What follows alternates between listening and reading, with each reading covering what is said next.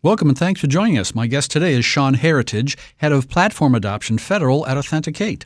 Sean, I want to have a little quick discussion today about publicly available information. And uh, this is a topic that comes up every now and then, especially in federal information technology circles. And what I always do is I go to Google and type in and try to get magic answers, you know? So I go to Google type in publicly available information, and frequently it's contrasted with open source intelligence. And so uh, the acronyms are PAI and, and OSINT, OSINT, I think. So, so w- let's just start the conversation with defining these two different categories. So I think the easiest way to differentiate between those two is OSINT is a verb. Public available information would be a noun. So open source intelligence is the act of making use of publicly available information. But oftentimes people get confused between the two um, and they equate OSINT as to an intelligence function.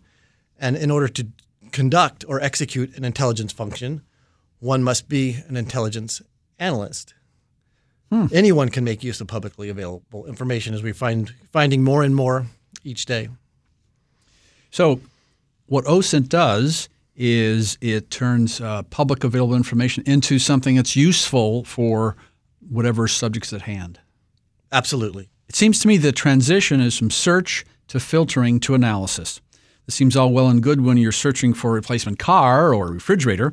What kind of challenges does this present to the federal government? For example, HHS and NASA make data sets open for the public to garner and look through information. Sometimes this comes under the rubric of crowdsourced information. How does that all fit in the discussion today? Well, across the Department of Defense, there's a term that we use called the essential elements of friendly information. And that is a set of information that, when pieced together, can become extremely useful to those who are interested in learning more about our capabilities or areas of interest within the department.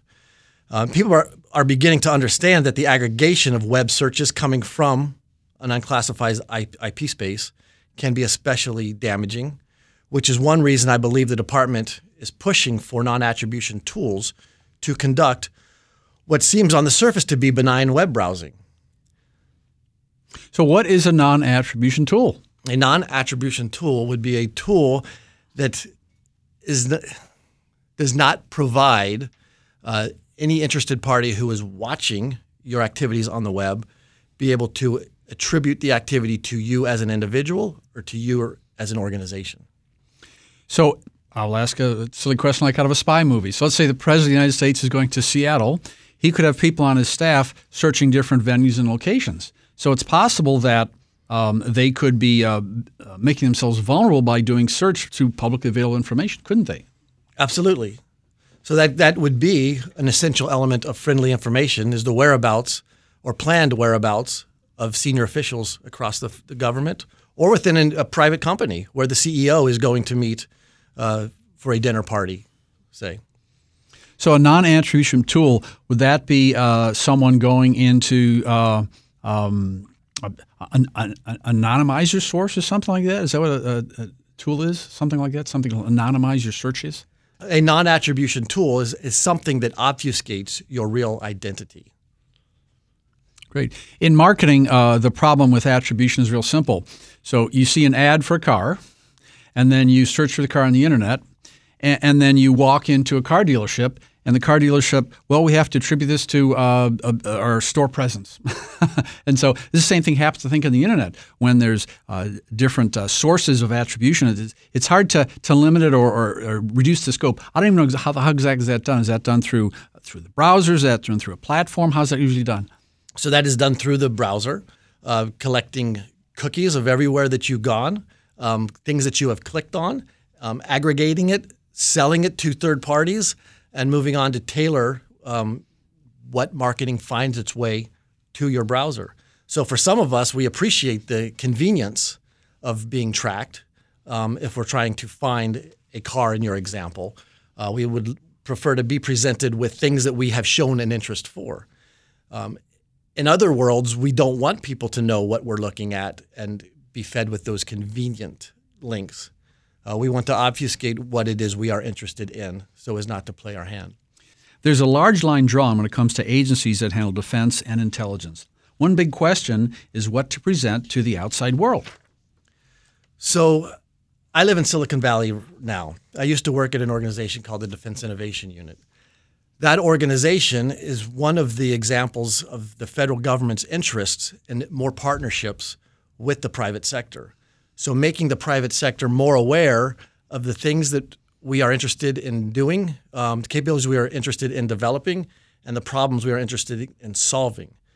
So, there has been and continues to be a movement for us to share more uh, across the government with our partners in the private sector. So the line to which I believe you are referring has more to do with the unintentional presentation of information, not the intentional sharing interest areas. So publicly available information is increasingly important to intelligence analysts, cybersecurity analysts, criminal investigators, and the like in the accomplishment of their mission.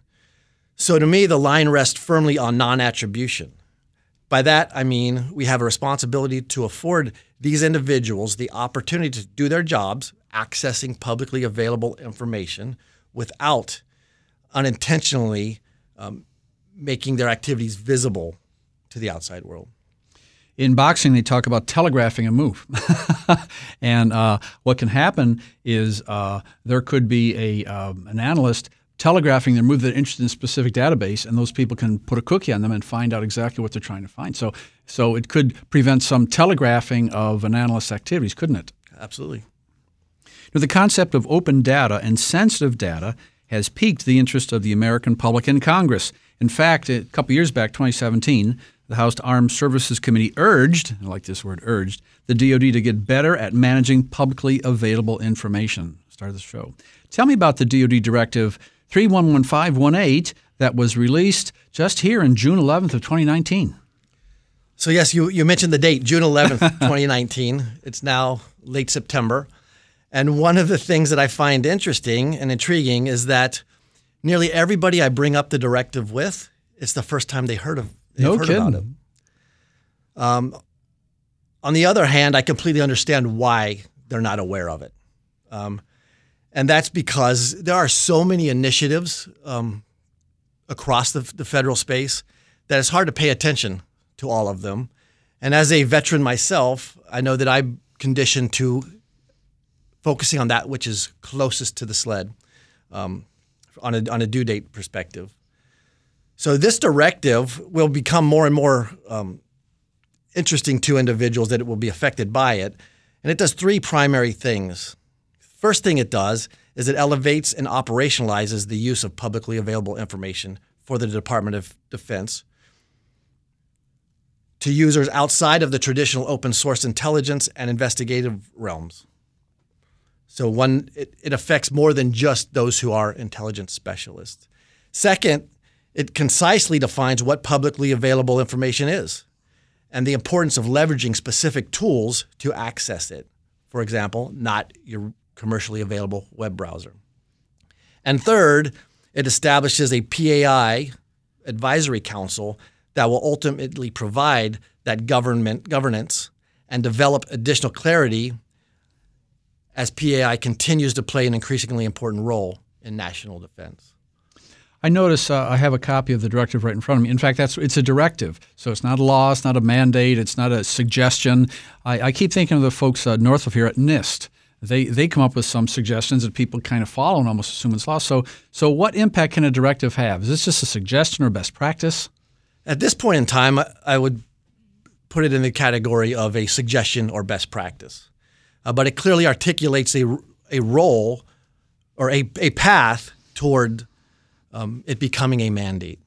So the establishment of the Publicly Available Informational Advisory Council, the PAC, that organization will slowly but surely turn it into a mandate once it's more firmly um, thought through.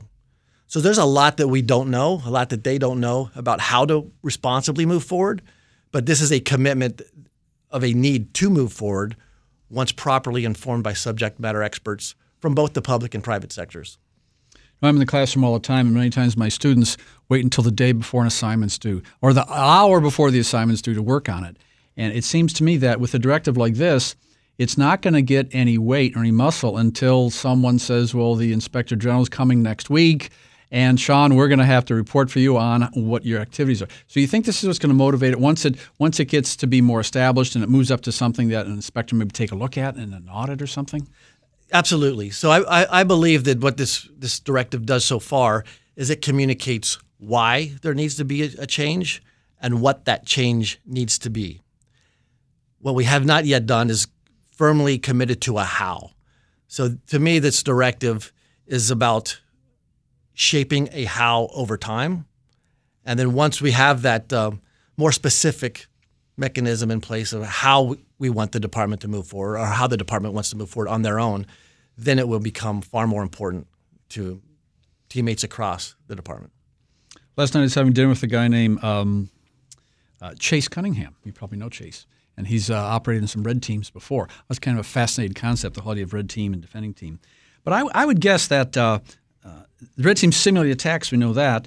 Do you think that red teams have maybe simulated attacks on samples of data that, that may be released for public consumption?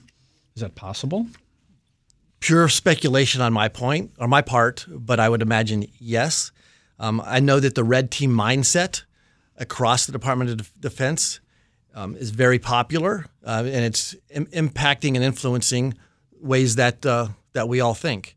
So I, I firmly believe that yes, red team, the red team mindset, maybe not red team specifically, but the mindset, the practice of looking at um, data or operations or websites or pick it from an adversarial perspective is informing how we move forward more responsibly in all facets of operations. You know, I, I, read history books about the founding fathers and Ben Franklin George Washington, and, and, and their, their challenge was balancing things, balancing rights and privileges and laws. And, uh, you know, the, the first 10 amendments, balancing privacy and security. This is, this is a topic comes up constantly, constantly, the history of the country. And so it seems that the DOD understands that it has assets, information that can be available, and it's trying to do this little dance of privacy and security, but it's it's easy to talk about, very, very hard to actually engage and do, isn't it? It is. And and I think there's a lot of a lot of times we frame this conversation around privacy and security as a balance. And I think this is one of those cases where you can do both simultaneously. As we more deliberately leverage publicly available information, we will become more knowledgeable about the world around us, thereby allowing us to take actions that will enhance our security. And if we do so in keeping with the intent of this directive, we will simultaneously enhance the privacy of the individuals and organizations engaging with the outside world from their desktop. It can get tough to define what is publicly identifiable information. For example, compromised credentials through social engineering can be considered under the wide topic of publicly available information. Are there four or five different categories of ways to understand this, Sean? I think it's uh, it's great that you brought up the relationship between publicly identifiable information and publicly available information. Acronyms are very close, but their definitions are very different. In this directive, one of the things that it does a very good job of is defining publicly available information. And there's about a half a dozen different characteristics that make up publicly available information, some more obvious than others. Um, but if information has been published or broadcast for public consumption, it's that's PAI. obvious. Yeah, we know that one. Sure. If it's available upon request to the public, like FOIA like, stuff. Okay, exactly. we got that. If it's accessible online or otherwise to the public, so go to Google, Google, we can find it. That's good. Yeah. Absolutely. If it's available to the public by subscription or purchase, huh. it's also PAI. These also caught me a little off guard, the, the need to specify them, but if it could be seen or heard by a casual observer. Would make sense, wouldn't it? Yeah if it's made available at a meeting open to the public. So if a general goes to a, a conference and gives a talk, that is publicly available information, isn't it? Even to the lurkers in the background who aren't, yeah. weren't invited to that meeting. Or if it's obtained by visiting a place or attending an event that is open to the public. So same example. Yeah. That's a good way to crystallize the understanding for a wider audience of what exactly publicly available information is and how it can be used. Yes, and also back to the PII aspect of it. So PII over time can become PAI, and that's one of the things that we are trying to protect or prevent. It can be dangerous. It can affect jobs. It can affect employment, couldn't it? Absolutely. If there's a medical condition that is personally identifiable for a person, all of a sudden becomes available because an unintended consequence is accidentally released to the public. It can happen. So where does something like a FOIA request fit in? So this is information that is is recently publicly available. So last week it was not publicly available. Uh, a, a, reporter comes in and uh, it could be about crop prices. It could be about uh, satellites. Could be about something. So, so this is a this is a changing territory. Maybe that's some of the uh, concepts that the committee is going to come together with, trying to find. Okay, uh, at what time and, and what place is this public identifiable information? I guess the question is when. You know, so so do you think this is going to be a concept that we talk about in the future with this committee, the PAC committee? Well, I think that the definition of publicly available information is clearly articulated in this directive. That is not something that the, the advisory council or committee needs to spend time redefining. How to deal with it, I think, will be the focus of this group. Not only how to deal with it, but how to access it, how to make use of it, and what tools in, should be used in order to leverage it. I want to touch bases again on this term mandate and directive and guidelines, suggestion, best practices. And so, uh, so right now, we're really in the incipient stages of defining exactly what publicly available information is. It seems like it's going to take three or four years and a lot of input and maybe some uh, unintentional consequences in order to come up with more specific definitions of how it can be defined today and change in the future. Would you agree that these terms are kind of difficult to define right now? I hope it doesn't take two or three years for us to, to figure it all out. Um, Could be an event. Clearly, clearly, we're more and more interested in providing guidance across a larger team to leverage an important resource in a responsible fashion. So I would anticipate that the PAC will move rather quickly once it begins meeting. And I do also believe that we'll continue to see things happening in the outside world that is going to make this increasingly important to all affected. My son has some friends who's uh, are in the special forces. I never know where these guys are, and they don't tell me. They could be any. We could flip a coin, name a country week to week. They're moving all the time. The point is that the military is kind of distributed or federated in many different areas, and so. So, what happens when one person in one area maybe interprets this directive differently than a person in another area? I mean, this could happen, couldn't it? Yes, it can happen. It does happen, and in many respects, it's part of the the goodness of the the military model where we have lots of creative people out there solving important problems differently. And I think that the challenge is is is then we find those best practices, if you will, to make them common across the larger team. And one of the things that excites me about this directive and the path that it sets out is that for the time being, it will leverage creative problem solvers across the force to deal with publicly available information how to protect it in some cases, and how to leverage it in other cases. And over time, these shared tactics, techniques, and procedures should become commonplace across the broader team. You know, you take the metro a couple stops, you wound up at NIH. I'm sure NIH has a lot of very uh, sensitive information, and some of it's going to be released to the public, some isn't. You know, VA hospital is the same thing. I'm sure that at uh, Treasury they have information that's going to be difficult. So I think we're at the position now where uh, trying to establish guidelines for a responsible platform that would allow secure access to public information, not only at the DoD but there's other agencies as well. So that's where we're at now, trying to come up with some kind of a platform. Is that right? Yes, and there are many platforms out there, um, some better than others. And I think that as a uh, as a taxpayer, one of the things that interests me about this approach um, is enterprise level solutions. So rather than having each individual unit or organization across the Department of Defense make a decision to purchase a different platform, there's goodness in sharing a, a platform across a larger enterprise, not only from a perspective of being a nomadic analyst that moves across the, the force over time and doesn't have to learn new tools, but also from a pricing standpoint as well. Oh, great. I'd like to thank today's guest, Sean Heritage, Head of Platform Adoption Federal at Authentic8. I'm your moderator, John Gilroy, and you're listening to Federal News Radio, part of the Federal News Network.